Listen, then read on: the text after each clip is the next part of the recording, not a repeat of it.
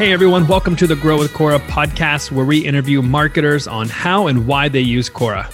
I'm your host, JD Prater.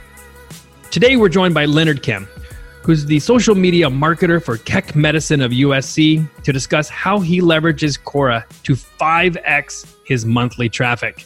Leonard, thanks for coming on the show. Oh, anytime. Thank you so much for having me today, JD. It's a pleasure to be here. Oh man, the pleasure is all on this end. Uh, I'm really excited for this episode as you guys are going to learn some like really cool tactics about writing on Quora, answering on Quora, and then leveraging that to drive your traffic. So, uh, Leonard, a, a, common question that I, I get a lot from marketers is who should answer the question? So a lot of people are like, is it my boss? Do I answer it? Or should the brand answer it? Talk to me about how you decided to build out a branded account for Keck Medicine of USC versus, you know, really leveraging a personal account to answer some of these questions.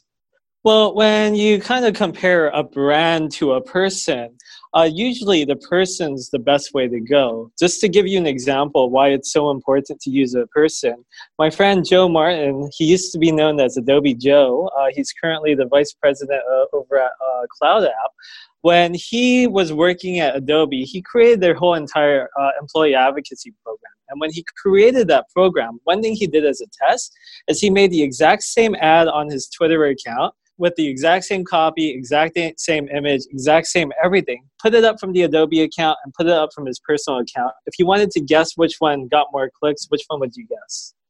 Oh, geez. Uh, and this was on Twitter? Mm-hmm.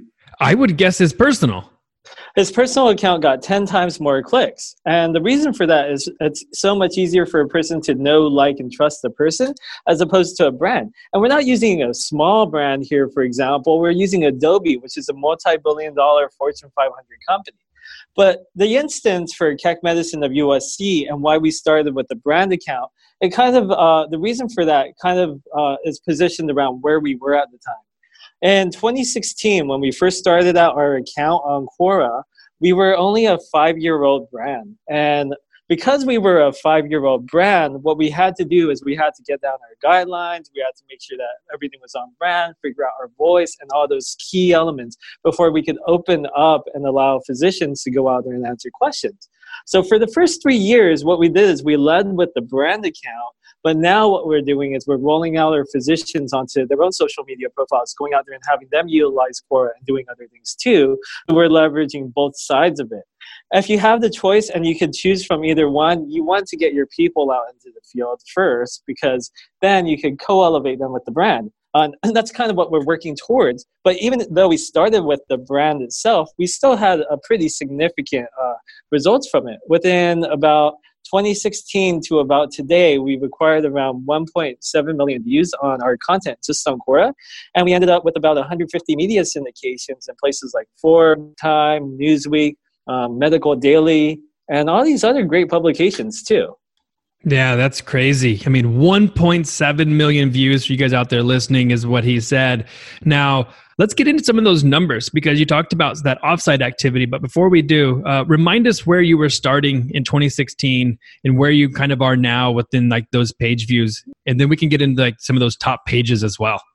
Sure. So, at my role over at Keck Medicine of USC, when I was hired on in October to the end of December, my boss gave me one task. He's like, okay, for the first three months, what I want you to do is I want you to do an analysis of everything that we're doing now and come up with a strategy on exactly what to do. So, I was looking at all the content that was being made in house. A lot of it was very academic, or it was kind of inside baseball where we were talking about the events that were happening campus. Now, to an outside audience, you have academic type writing. Is that really going to connect? It's going to be difficult for a lot of people to actually read it and relate to it. And when we're talking about events that are just on our campus, it's not really going to connect with others either. So, because I saw that those were the two types of content that was being created, I said, you know what? We need to make a new type of content we need to make medical related and health related content that people actually want to consume. So I did some research and I looked at what kind of uh, health content people were consuming. And a lot of that came from like magazines, like Women's Fitness, Men's Health, um, Everyday Health, and all these other places like that. And these were the sites that were creating medical content where people were consuming it. So I said, in order for us to go out there and have success with going out there and building a strategy, what we're going to have to do is we're going to have to create topics around these points that people are actually looking for. Luckily, there's tools out there like BuzzSumo where you could type in a word like cancer or you could type in a word like orthopedics. And what it's going to do is it's going to share with you exactly what type of content is resonating with others. So for us, what we did is we kind of gathered and sat together in a group and started thinking of different topics to really create content around. Now, once we did that, what we did is we hired some freelance writers to work with us. And with those freelance writers, we had them create 500 word articles. Before the freelancers were hired on board, I was writing everything, but it became pretty overwhelming for me to do it myself. So we hired some freelance writers to go out there and create content for us. And we had about 500 words. They were um, they were citing sources like um, CDC and other places that were uh, getting factual information. Uh, we were pulling quotes our, from our physicians. Then, once we had that finalized product, what we would do is most people would take that and they would just put it onto their website. What we did is we put it onto Quora and then we put it onto our website. Hmm. That sounds really cool. So you put it on Quora first, and so what kind of benefits did you see from that? I mean because a lot of people are they just want to like they want to put it on their website to really try to own that traffic and rank organically like in google. So why put it on quora first? Well one of the key reasons that we put it onto quora first is because quora has the content syndication teams with major media outlets like forbes newsweek time and basically like 50 to 100 other publications. And to kind of have your co- content qualified to potentially get picked up by one of those outlets, it has to live on to Quora first. So when we kind of took a look at every single piece of content we created, we'd be like, oh, let's do something on like kidney stones and um, if it's painful or uh, what the uh, biggest problems are with X. And while we were in these content development uh, sessions and we created content and all these 500 word articles, when we really took a look at them and we took a step back, we really saw that each of these pieces of content was answering a specific type of question. Like, what do you do when you have kidney stones? Are kidney stones painful? Does kidney stones feel like childbirth? Like all these different questions, all these different questions were kind of what these content, what this content was answering. So it made it pretty simple to go out there and find the existing question that already exists to put the uh, content onto that question.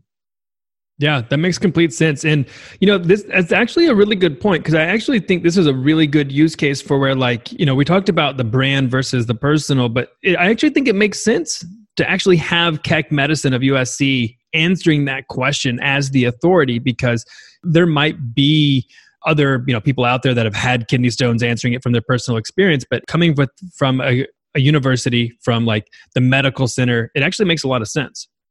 This is a good play to go with, but not a lot of people have a strong, powerful brand that they can really go and answer content with without it looking like an advertorial type post as opposed to an editorial type uh, piece of content.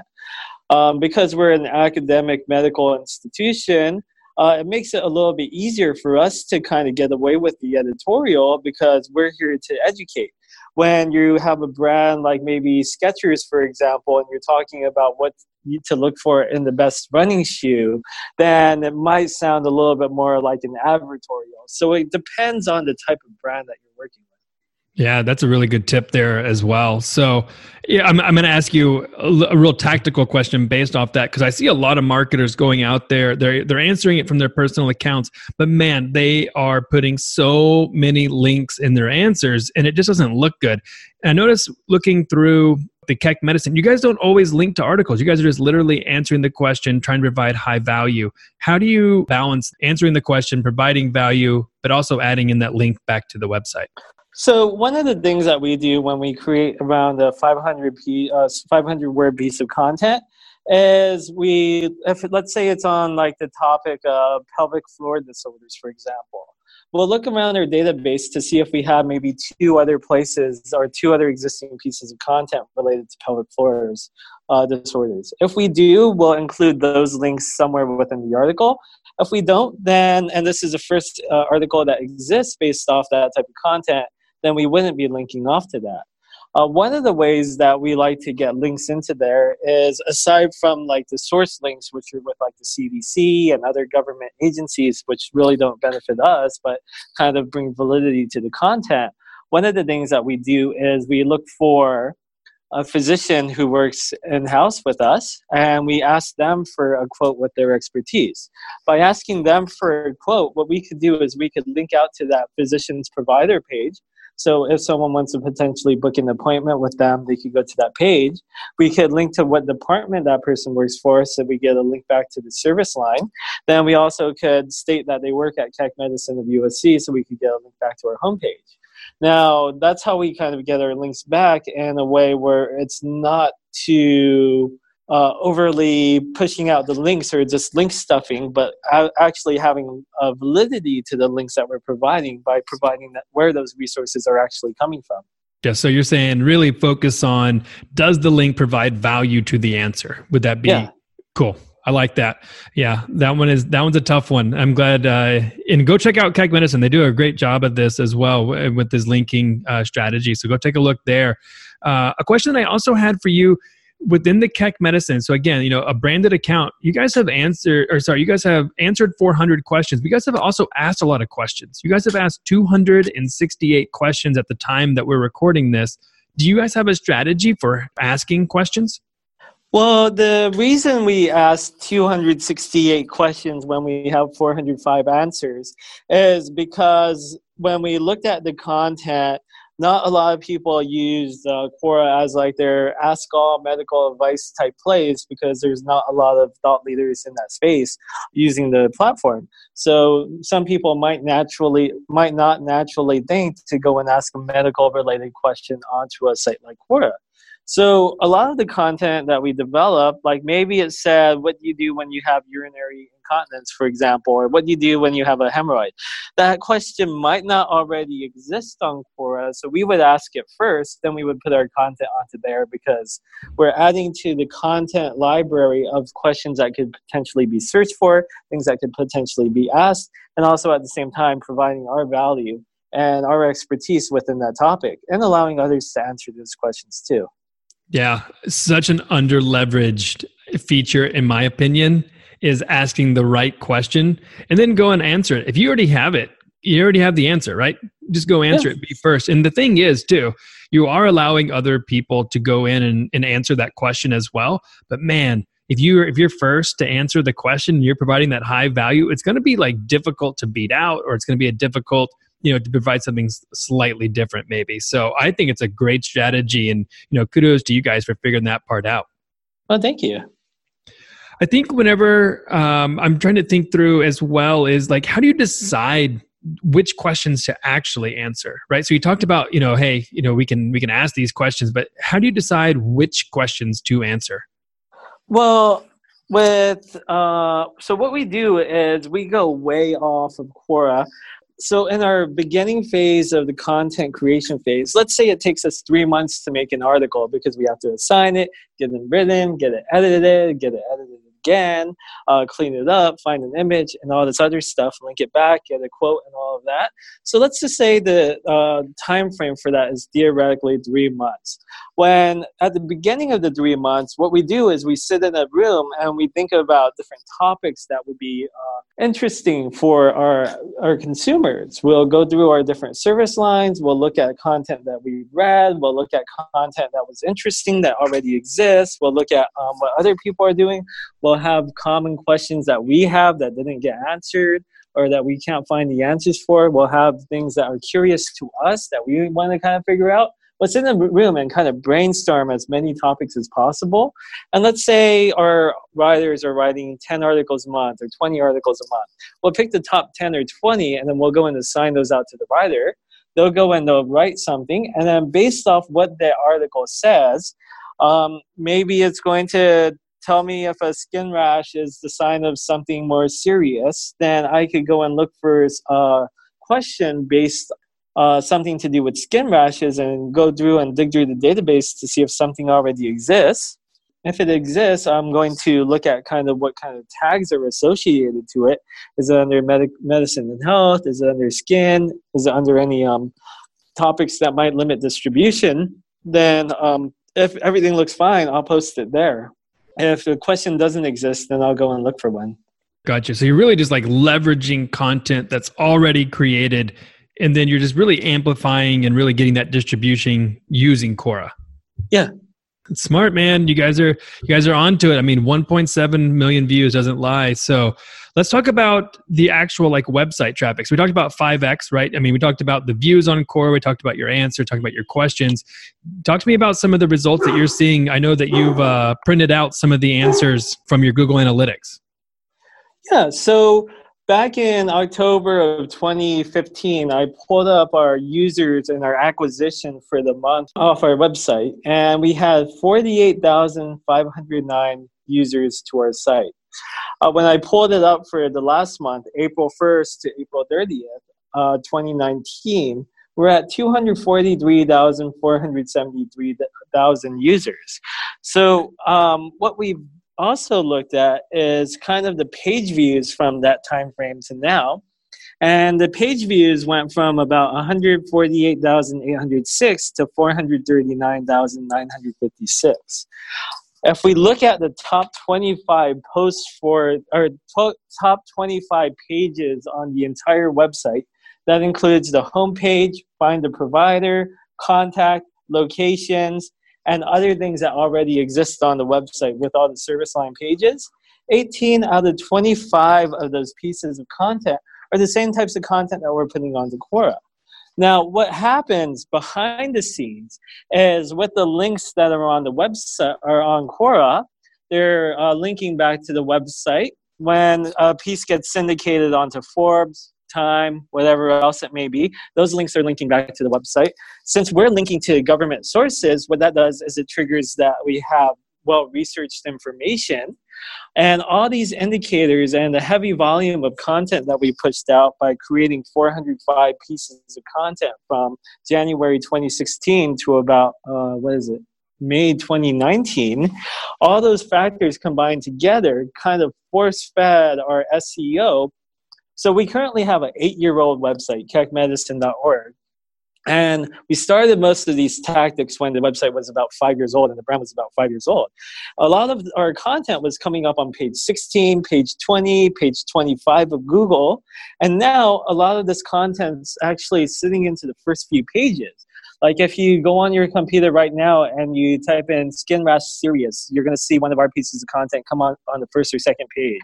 If you type in like um, foul smelling gas, or if you type in like um, fruits help you lose weight, or enlarged prostate, or hemorrhoids, or colon cancer, and you type blood in with that. If you type in like uh, puff of cigarette, or any of these other terms on these first 18 pages, chances are you're going to see our content come up on those first few pages of Google. And a lot of people are out there wondering, how in the world am I going to go and figure out this SEO game? Everyone's trying to go and lead with go out there and beat the search engine and every single content marketer every single digital marketer every single like analytics person is studying different ways to go out there and tweak their tactics we're going out there and we're just creating great content we're just sticking it onto quora and putting it onto their website and within three years our um, our page views and our um, user acquisition just skyrocketed and we won at SEO too just by going out there and doing simple easy stuff. I love it. I just want to like end it right there. No, that's so good, man. That's such a good use case and such a great story. You know, uh, thank you for you know sharing that part of the story. I, I want to like transition now into the actual personal branding side of things. So for those listening, you know, Leonard's also a personal brand expert. He's taken everything he's done with Keck, he's also done it for his own personal brand. And on Quora, he has over 13.5 million views, right? So 13x what he's got for Keck. He's been a top writer before, he's been a published writer.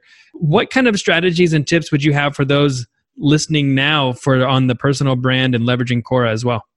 Well, if you think about your personal brand, people are going to know, like, and trust you a lot easier than they're going to any type of corporate brand. Luckily, we have an academic institution. I'm pretty good at branding anything, so that's kind of a little bit that's uh, low in my favor. But when it comes to personal branding, you kind of just like I made mention of Joe Martin's example, you kind of have 10x growth with the ability that you can really have with the with a corporate brand. The more unbranded you can really create your content, the better it's going to perform if you've been around content for a long time, there's a clear difference between advertorial, editorial, educational content, thought leadership, and personal stories. Um, we all know as content marketers, if we're working at a large organization and we're placing an advertorial into like the LA Times or something, we all know it's not going to perform that well. And the reason for that is because that piece is as self promotional as possible the least the less and less self-promotional you get and the more value that you're able to provide the higher your content's going to perform. Now what separates a personal brand and a corporate brand though is the ability to add storytelling into that. So now if a corporate brand's going out there and they're sharing a story what it looks like it looks inauthentic it looks sleazy it looks like someone's just trying to pull one over on you but when a person like, let's say Leonard Kim goes out there and opens up at, with a personal story, and I tell you about like how I might have struggled at one point and was served an eviction notice, and maybe had to go shower in the dark because I couldn't pay my electricity bill for a while. I could build a human connection with you. I could build empathy. I could build trust. I could build compassion and I can build com- camaraderie with you. And while you're reading my content, you can feel a deep connection with me. That deep connection that you could go and create with your audience doesn't have to be by going out there and pushing your business type of content. You can go out there and you can just straight out share personal content because guess what? If people look at you and they read what you're doing and they're like, wow, this is absolutely amazing, then immediate reaction for them if, is they're probably going to share it, they're probably going to talk about it, they're probably going to like it, upload it, or something like that.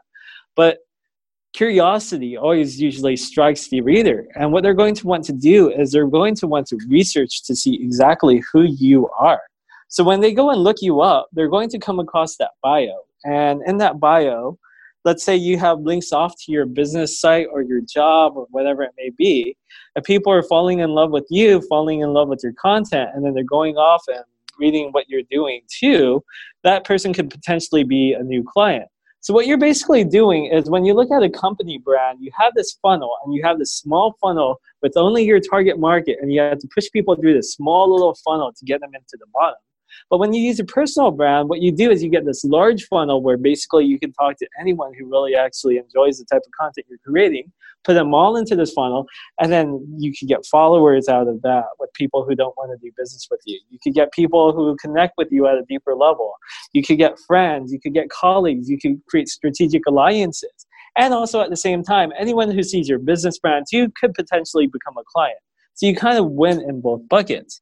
Now, I kind of go a lot over a lot of these other things and how to really go out there and do that. And the book I have coming out in October with McGraw Hill Business called Ditch the Act Reveal the Surprising Power of Real You for Greater Success. Awesome. Yeah, we'll make sure to uh, link to all this information in the show notes. But uh, Leonard, thank you so much for coming on the show. For all of you guys out there listening, Make sure you're giving him a follow across uh, Quora and all social media accounts. Look out for his book coming out, and then go check out the the Keck Medicine of USC profile for a great example of a, of a branded account doing really good content marketing on Quora. Thanks again for tuning in, and make sure that you subscribe to get the latest episodes. And in the meantime, you can head on over to Quora.com/business to get started today. We'll see you next week.